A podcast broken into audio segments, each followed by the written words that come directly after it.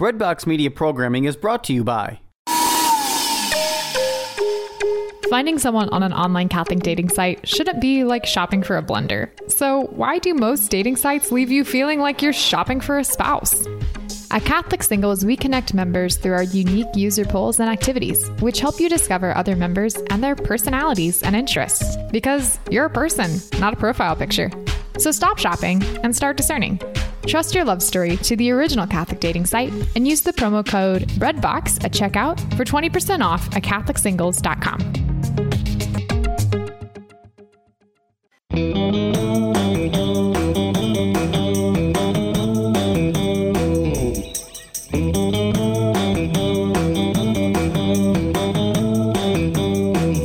everyone, and welcome back to another episode of Lisa Hendey and Friends.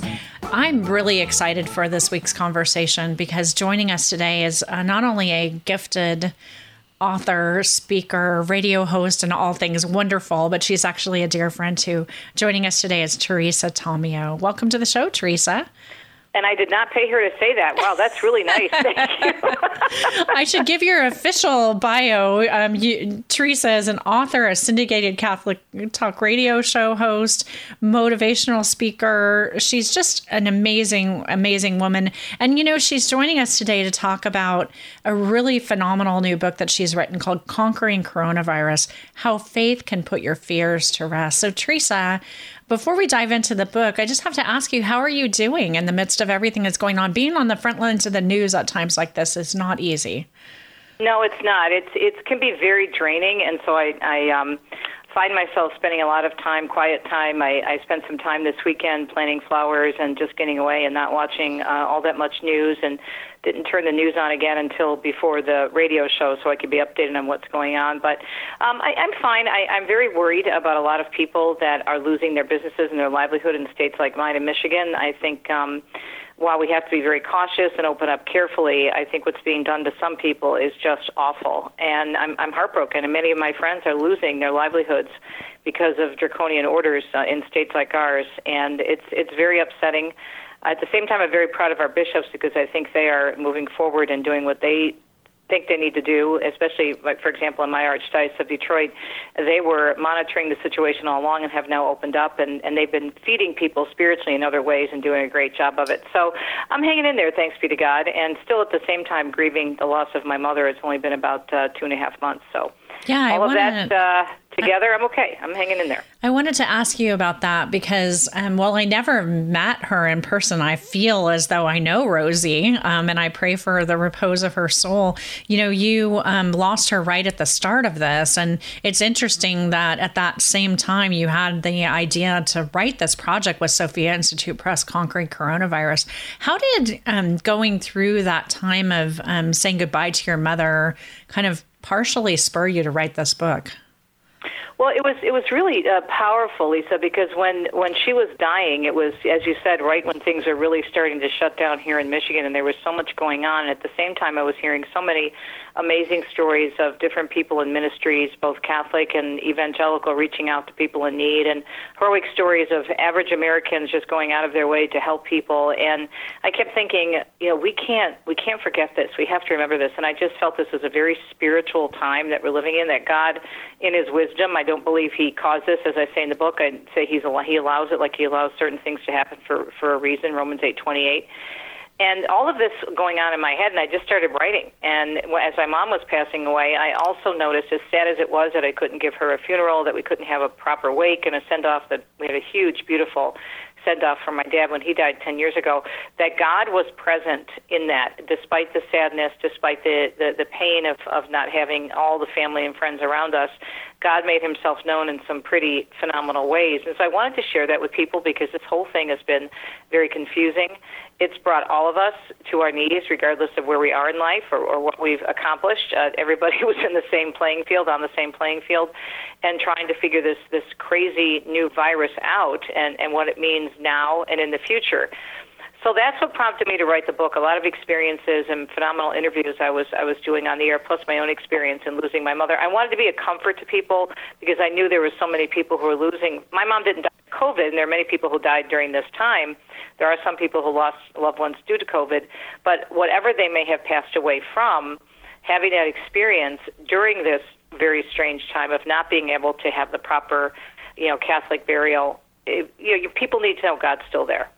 Absolutely. And I think that's one of the things that's so interesting about this project. So, Conquering Coronavirus, you know, was published quickly. I mean, you you told me in a written interview that we did that the the words literally poured out of you. But I mean, you and I both know that Catholic publishing does not usually work this way.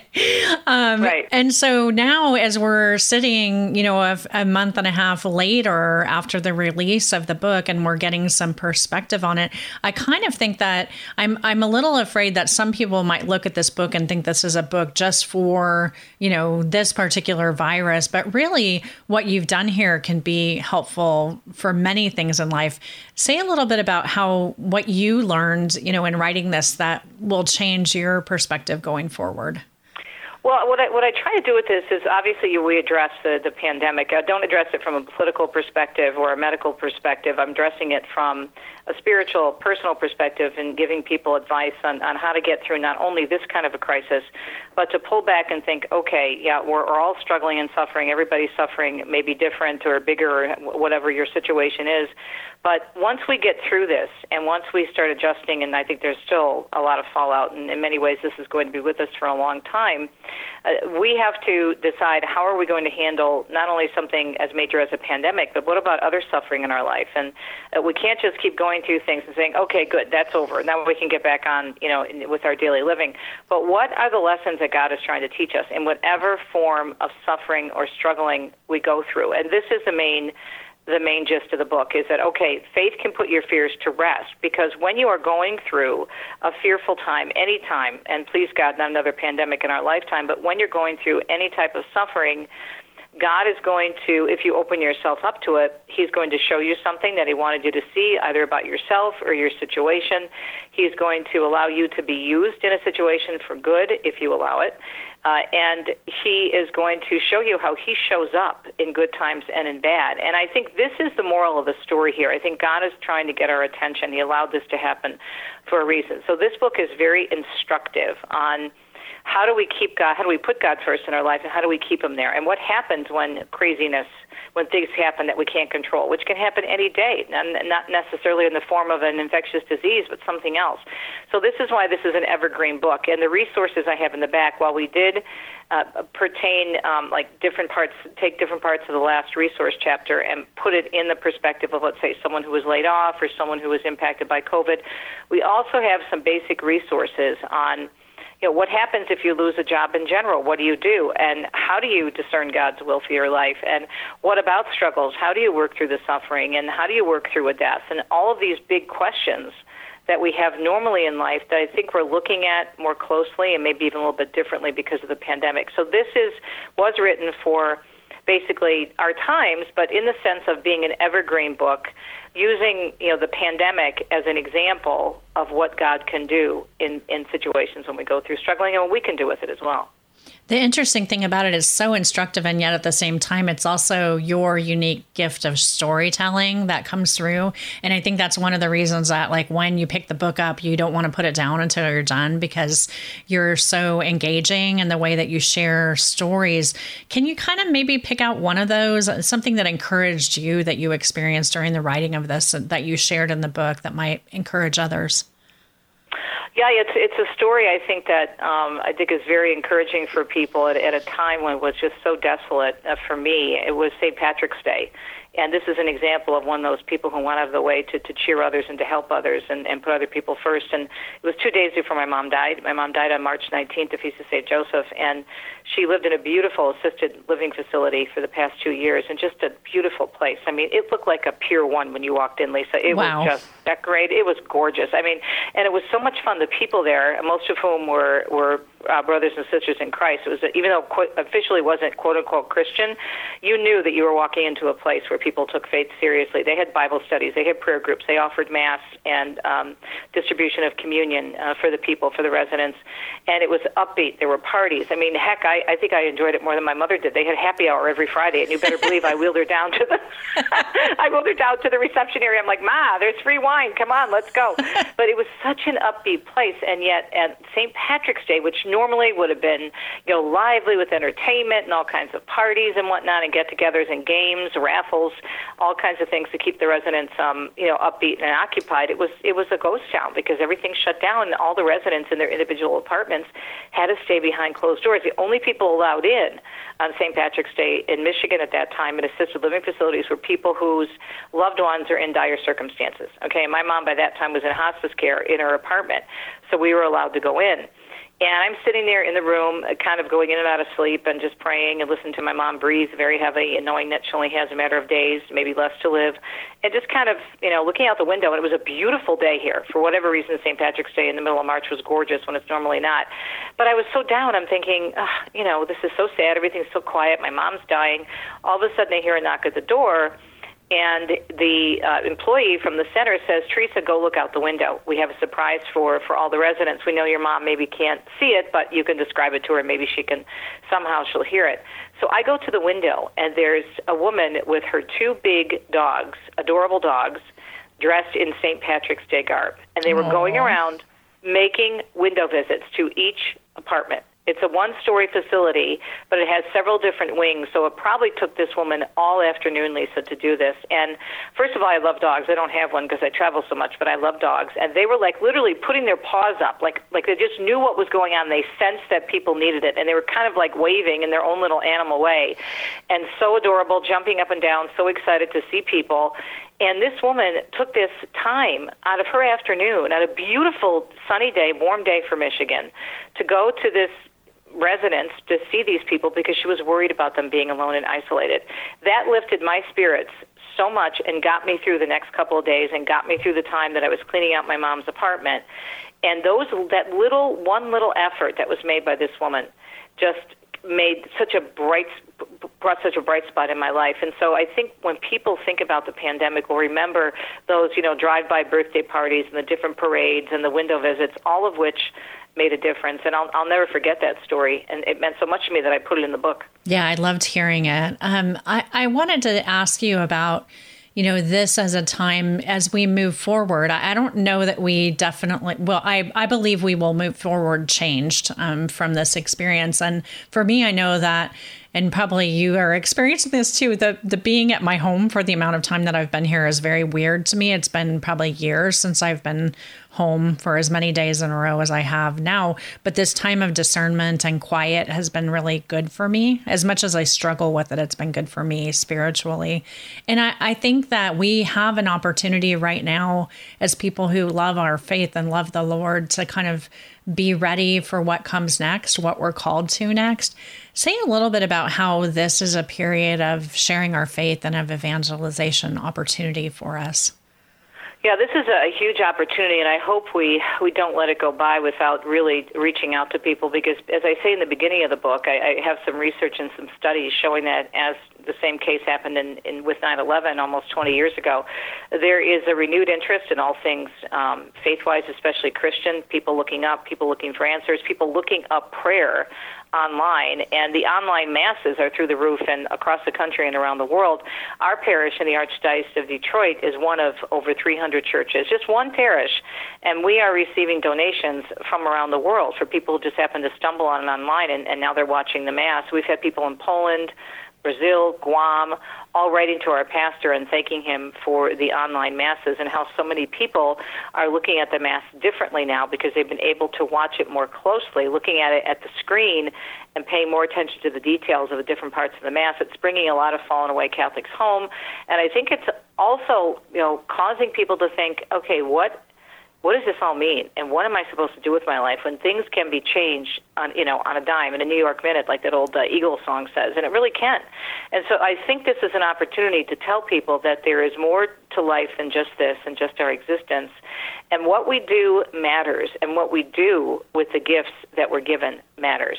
And so I even make mention in the book about if you lose your job, as painful as it is, and I know from experience how painful that can be because I've stood on the unemployment line more than once that God could have something much better and bigger for you on the other side of this. Not saying that, that people are going to go tiptoeing through the tulips and all cheery because they got laid off or, or their company folded. But what can happen now? What is it? There's maybe there's something that God's been wanting you to do and has willed for you, but you think gosh, you know, I don't feel I'm cut out for it. I'm not good enough. I'm not smart enough. Right now, in addition to inspiring others, maybe inviting them back to Mass, maybe inviting them to an online study that started, or maybe another one of the great online conferences that are going on, to maybe um, yourself start discerning, okay, what does God want me to do now? In not only in this time, but when we get out of this. A really, a really crucial time, I think, for discernment in a lot of ways. Yeah, it's so beautiful, Teresa. I can never talk to you without asking you about Italy, and you have this beautiful affiliation with um, with Italy and and leading people there both physically and virtually. Um, do you have any plans for upcoming trips, and how can people find out about your services to help them learn more about the country of Italy and pilgrimages? Yeah, yeah. Thank you for asking that. And and we have a, a new website that got up and running last summer and was going gangbusters. And I have a consultation service where I consult with people, as you know, because you've interviewed me on it, private consultations on on how to travel through Italy, getting not only the most bang for your buck, but what are the best places to go, the time of year, hotels, you know, pilgrimages, all that kind of stuff and obviously we it, it, it's you know went on a temporary hi- hiatus because of Italy being one of the worst places affected. But we are uh, going to be starting up again um, very soon, and we do have a couple of trips planned. And we have an Amalfi Coast immersion trip coming up in September, and we believe September will be a pretty good time. They're already opening up in Italy, and that gives them a couple of months to, to work out any kinks. And then we also have um, next year a couples trip to Tuscany and Rome. We call it Roman Holiday for Couples. And they could just go to my website, teresatomeo.com, or travelitalyexpert.com to find out more about it. But boy, I was heartbroken for this country and everything we're going through. But of course, my heritage being from Italy and being there so many times and having so many friends there, uh, it's been heartbreaking to see what they've been going through being one of the country's worst hit. Yeah, we're all so united in prayer. And I, I think of you every time I see anything having to do anything with Italy. So, well, we're out of time, but I do want to point everybody to Conquering Coronavirus How Faith Can Put Your Fears to Rest. This is a beautiful work from Sophia Institute Press. It's available at your Catholic bookstore, on the Sophia Institute Press website, or at Amazon or Barnes and Noble. Teresa, say that website one more time and how people can get in touch with you. Sure. Um, probably the easiest way to get the book is just to go to my homepage, teresatomeo.com, and we have a special page all for coronavirus resources. So it's just teresatomeo.com slash coronavirus. And if I could just put in a plug every Wednesday night online at 7 p.m. Eastern, you can see me teaching on the book. I'm doing a teaching series, and it's online streaming. There's no registration necessary, and it goes. They they put up the talks. They're pre-recorded. They put up the talks at seven o'clock on Wednesday evenings at my home parish. So it's just Saint Joan Church, But the link is there in that page, teresatomeo.com slash coronavirus. And I'm excited because every week we've been getting about um, 3,000 views uh, on the uh, on the teaching. And they're, they're short, like 20, 25 minutes. So just kind of diving a little bit more deeply into the topics of the book. That is amazing. teresatomeo.com slash coronavirus. Don't worry, friends. We'll have links to that and all of the information for Teresa, for Italy, and everything else when, um, when you click through on the show notes for this show. Teresa, thank you so much for all the good work that you're doing, but especially for being such an amazing friend. You too, and you're amazing. I, I just admire you so much, and all you've done for moms and, and your whole ministry. You just blow me away, and, and you're such a technological whiz. I can't. I couldn't even figure out how to get Skype to work today, but at least we got the phone to work. oh, you're amazing. Well, thanks, girlfriend, and hopefully we'll have you back on again for whatever is coming down the pike because I know there's always something with you. Oh, and you too. Don't forget you have an open invitation on Catholic Connection. Awesome. Well, friends, that is it for this week's episode. Definitely click through on the show notes. You'll find those right on your phone. If you pick it up and tap on this, you'll you'll find everything you need to get in touch with Teresa. You can also come on over to my website at lisahendey.com for this episode and all of our previous episodes. If you like this show, please click share and tell a friend about all the good stuff that Teresa Tomeo has going on. And thank you so much for listening and we'll see you next time. God bless.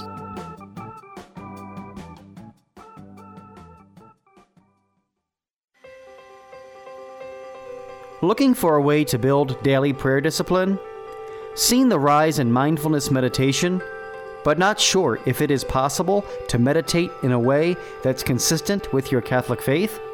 Just looking for a way to breathe new life into your existing prayer routine? No matter what you're looking for, Hallow is here to help.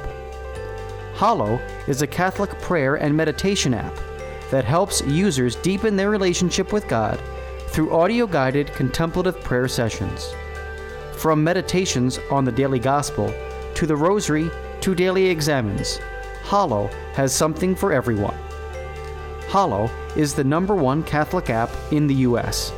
It is free to download and has permanently free content but you can also check out all of the premium sessions for 30 days, risk free, by signing up at www.hallow.app slash breadbox.